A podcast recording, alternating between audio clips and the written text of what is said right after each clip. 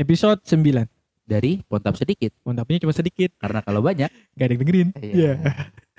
eh ini normal gini orang orang yang pacaran gimana ya? Ya gue gak pacaran.